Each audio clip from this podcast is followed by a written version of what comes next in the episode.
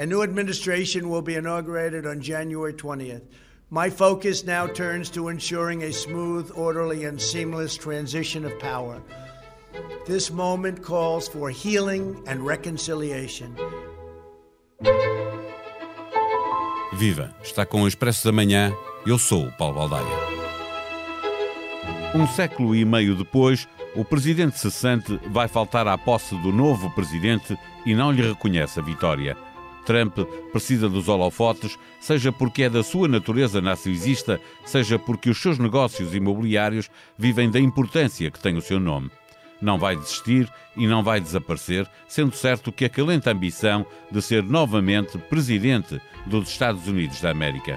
Estará o Partido Republicano interessado em repetir a dose ou vai aproveitar a oportunidade e tentar livrar-se dele? Biden está na crista da onda, mas a sua tarefa não é nada fácil. Não gera grandes expectativas, porque ninguém espera que faça o segundo mandato, tem de resolver o grave problema sanitário Covid-19, tem de pacificar a América e gerir um equilíbrio dentro do partido entre os moderados e a ala esquerda.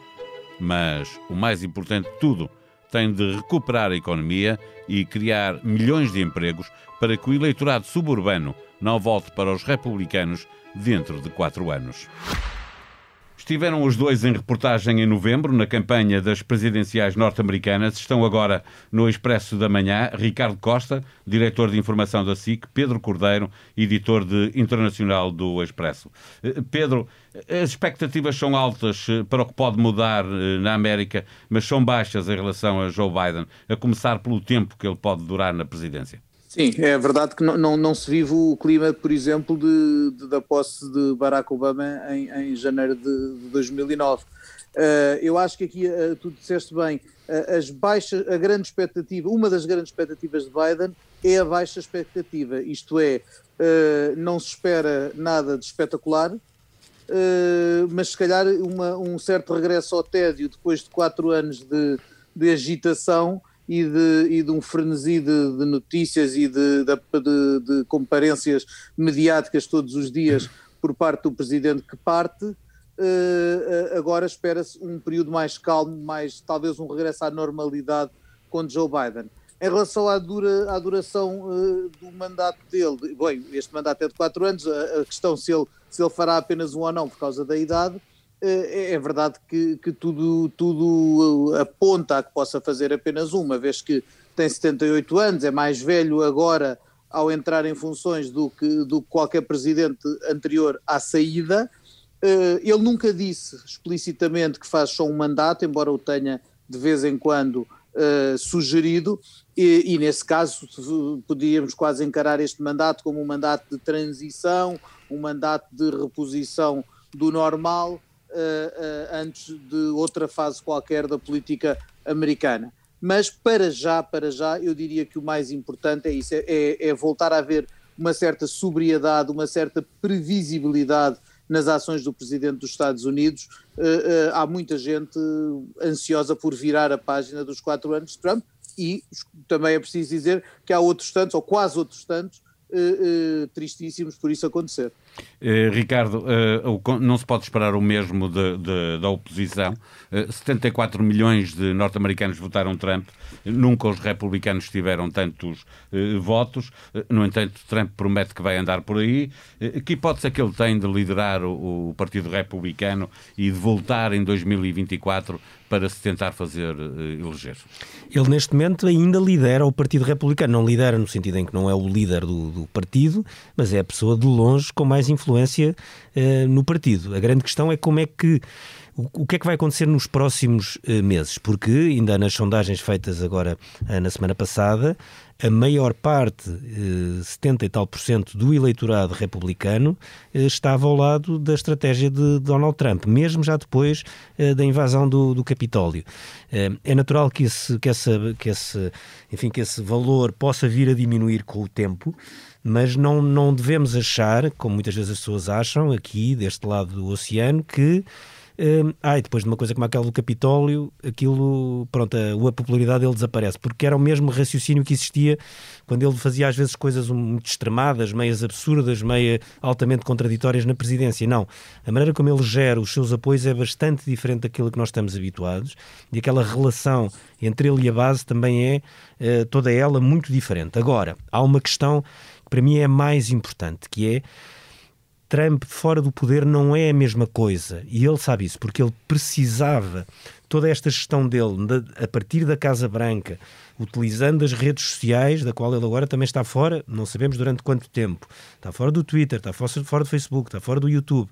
Uh, até as suas as apps alternativas foram também uh, afastadas das, da, das várias uh, Mas a comunicação social tradicional, as televisões, rádios, jornais, revistas, resistirão a esse apelo? Não, de... não vão resistir e, portanto, ele será sempre uma carta com muita força, mas eu acho que a saída dele do poder vai erudir um pouco este, o, esta força que ele tem. A grande discussão que depois vai existir é o que é que o Partido Republicano faz com isso? Há alguns uh, senadores que já, e, e, congressistas que se estão a afastar porque que acham que podem ser prejudicados a médio e longo prazo se ficam demasiado colados a Trump, mas ainda não é um número muito, muito significativo. Portanto, eu acho que está toda a gente a Uh, não é navegar à vista, está a marcar à vista, está a fazer uma a marcação não cerrada, mas a ver à zona, a perceber quais vão ser os movimentos de Donald Trump, porque ele tem muito poder e muito dinheiro.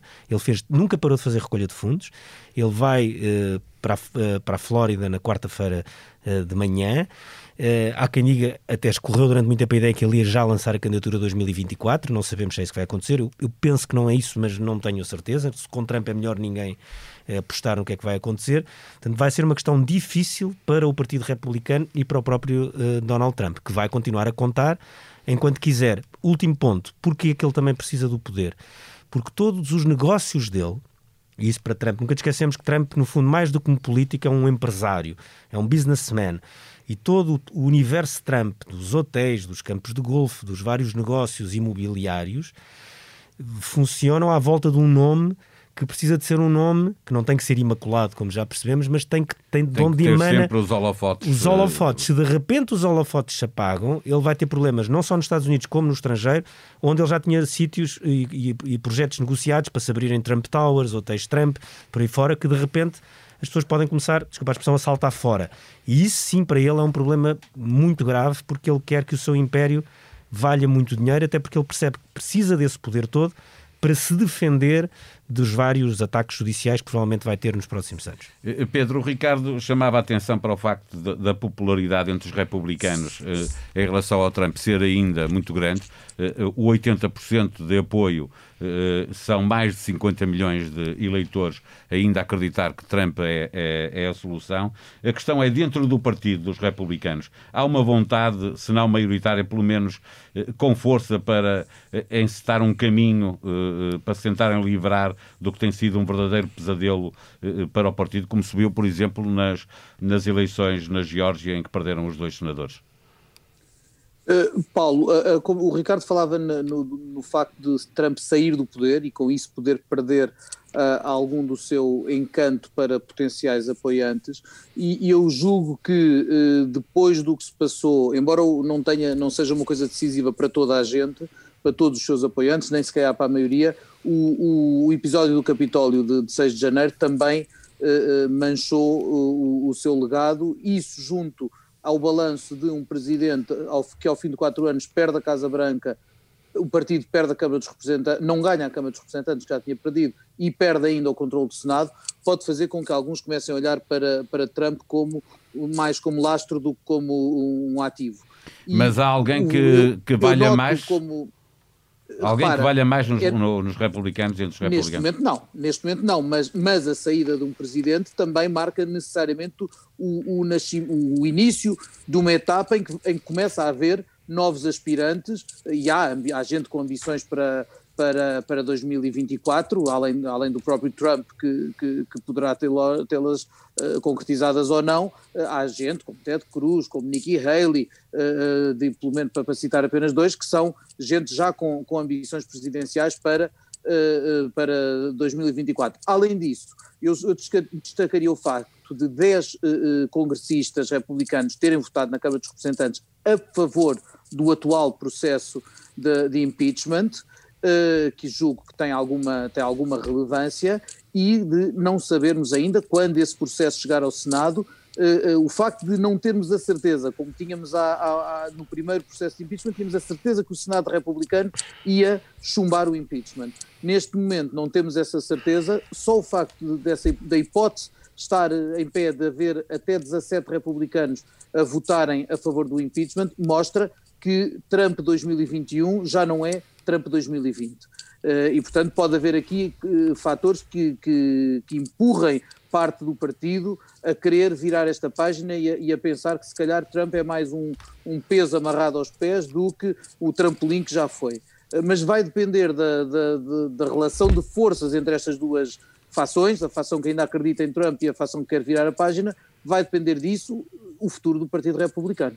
Eh, Ricardo, uh, acreditas que há no, no, Partido Republicano força para se tentarem liberar de Trump já neste momento, sendo que daqui a dois anos já vamos ter primárias, antes disso, não é? daqui a um ano e pouco, primárias nos republicanos para, para as eleições intercalares e aí se vai ver o peso que Trump ainda tem dentro do, do próprio partido. Vai depender muito daquilo que dizíamos há pouco, que é como é que Donald Trump vai gerir estes próximos tempos e, e, que força é que tem e que eco é que tem e que apoio é que vai tendo.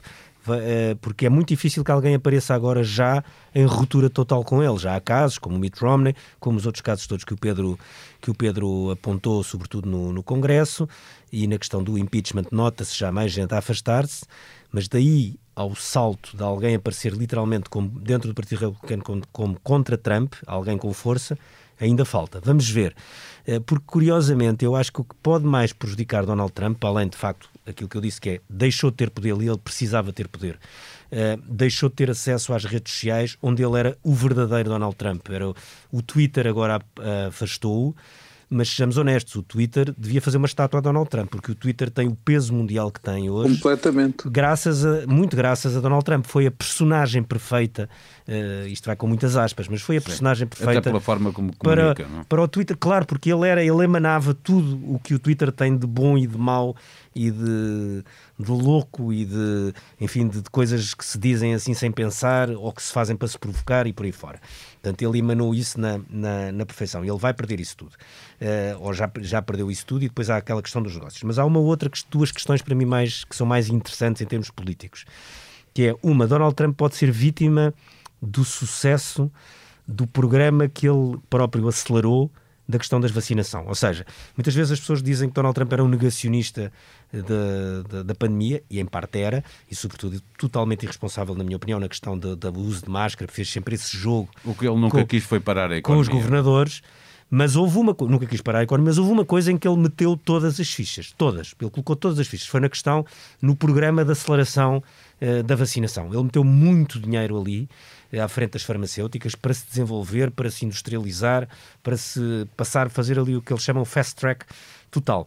Achava Donald Trump na altura que aquilo podia chegar ainda antes das eleições. Portanto, que ele ficou muito irritado quando o anúncio da primeira vacina da Pfizer aparece uns dias depois das eleições, que ele queria ter jogado essa, essa arma. E agora, quem vai beneficiar disso para além do mundo todo, beneficia, a verdade é essa, eh, mas o governo americano, o atual, eh, são os cidadãos americanos, portanto, vão ser vacinados a uma velocidade... 100 milhões em 100 dias. Pronto, muito forte, Biden. e isso foi um programa, gosto ou não, lançado por Trump. E obviamente que Biden vai beneficiar com isso. Segunda questão, nós sabemos que a economia americana é uma economia ultradinâmica, com todos os defeitos e assimetrias que tem, mas tem uma capacidade de resposta e dinamismo inacreditável, incrível. E, portanto, depois da pandemia que nós não sabemos quando termina, e depois desta devastação económica que nós também não sabemos ainda calcular, enfim, os seus reais efeitos, mas não tenhamos dúvidas que a recuperação económica nos Estados Unidos vai ser brutal.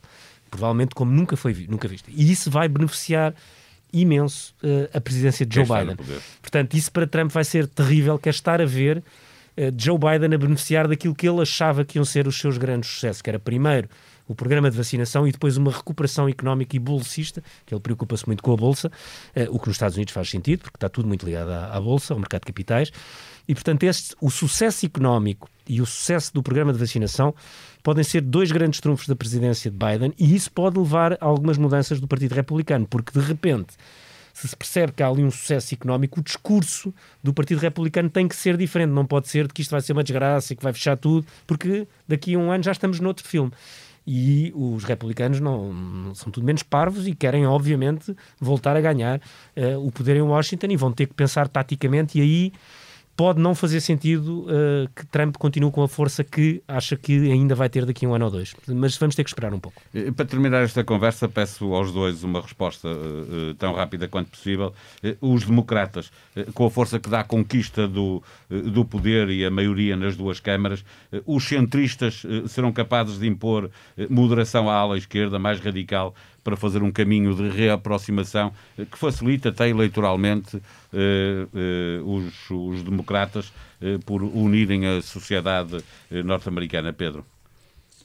Eu acho que nos próximos dois anos, e digo dois anos porque é precisamente no final de 2022 já há eleições para o Congresso, são anos em que quer o Partido Democrata, quer o presidente, o novo presidente Joe Biden, têm interesse e, e necessidade de mostrar trabalho feito, aproveitando esta situação que não se sabe se mantém a seguir a, a 2022, que é a do controle não só da Casa Branca, como das duas câmaras uh, do Congresso. Uh, sendo que isto também não é uma carta branca para tudo, por exemplo, no Senado há coisas que, há coisas que exigem uma maioria de 60, portanto nada disto os exonera de terem de negociar eh, com os republicanos, e há republicanos, digamos, mais ao centro, que poderão estar disponíveis para algum tipo de, de negociação também não está excluído o risco de, de, que tu falavas de a ala mais, mais à esquerda do Partido Democrata nem sempre uh, alinhar em todos os, os projetos. Mas na verdade são dois anos para mostrar muito serviço porque depois disso, se por exemplo em 2022 houver uma, um, um, backlash eleitoral em que, em que os democratas percam o controle de alguma das câmaras, torna-se muito mais difícil uh, levar a cabo uma agenda legislativa e governativa. Portanto, são dois anos para mostrar e, e obviamente que esses acordos uh, onde, onde se consegue avanços são quase sempre obtidos ao centro. O próprio Joe Biden consegue, e é uma das, das uma, um dos fatores da vitória dele, é conseguir ser uma, uma espécie de ponte com ele que é considerado no, centro completamente centrista dentro do Partido Democrata, apesar de tudo conseguiu fazer uma ponte com Bernie Sanders, com a ala mais da, da, das congressistas mais à esquerda, como a Alexandria Ocasio-Cortez ou Ilham Omar, e vai ter, obviamente, de, de, negociar quer com o seu partido, quer com o, com o partido opositor, para conseguir levar a cabo mais ainda, mas a oportunidade é agora até 2022. Eh, Ricardo, uh, governar é uma coisa diferente de fazer uma aliança para fa eh, fazer eleger o presidente. Os democratas também têm um problema para resolver entre a moderação de Joe Biden e os mais radicais que ganham poder eh, dentro do, do, Partido Democrata. Tem, isso foi uma grande discussão que existiu ali na, na, na altura das, das eleições uh, e depois também, eh, enfim, quer a nível de presidente, quer a nível de, de, de outro, de outro tipo de, eleição para as, para as duas câmaras, mas eu acho que a, a, vitória de, de Biden deu um sinal claro para dentro que foi uma vitória do pragmatismo. E, portanto, embora essa tensão exista e vá continuar a existir, neste momento a vantagem está claramente do lado pragmático. Não quer dizer, obviamente, que não haja depois eh, umas candidaturas muito mais à esquerda e outras com outro tipo de, de base ideológica, mas o pragmatismo neste momento levou, levou adiante. Uh, e eu diria que neste, nos próximos tempos o, dificilmente o Partido Democrata uh, entrará por outras águas. Porquê? porque, uh, porque conseguiram eleger Biden e aquilo não era uma eleição que parecia, não era uma eleição nada fácil e foi exatamente o candidato menos mobilizador, que menos anima, uh, enfim, os apoiantes, que menos, enfim, ilumina uma geração ou duas. Nada disso. Biden é a antítese disso. É o deputado, o congressista conservador, central, conservador no sentido dentro do Partido Democrata, mas foi quem conseguiu ganhar. E isso foi foi uma, um, foi uma lição interna no imediato. Eu não estou a dizer que isso depois é, fica estruturalmente, mas neste momento eu acho que uh, o pragmatismo vingou e vai persistir e permanecer durante algum tempo dentro do, do Partido Democrata. No site do Expresso encontra toda a informação sobre a evolução da pandemia e a influência que a Covid-19 está a ter na campanha eleitoral. Fechar ou não fechar escolas passou a tema central de uma campanha para eleger o próximo presidente.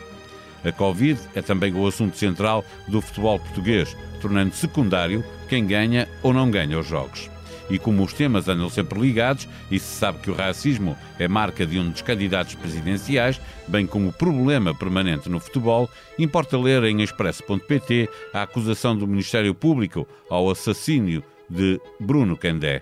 O ator foi assassinado com cinco tiros à queima-roupa no centro de Moscavide no verão do ano passado por um reformado de 76 anos, ex-combatente da guerra do ultramar em Angola. O Ministério Público diz que o crime foi motivado por ódio racial. A sonoplastia deste episódio foi de Ruben Tiago Pereira. Tenham um bom dia, voltamos amanhã. Até lá.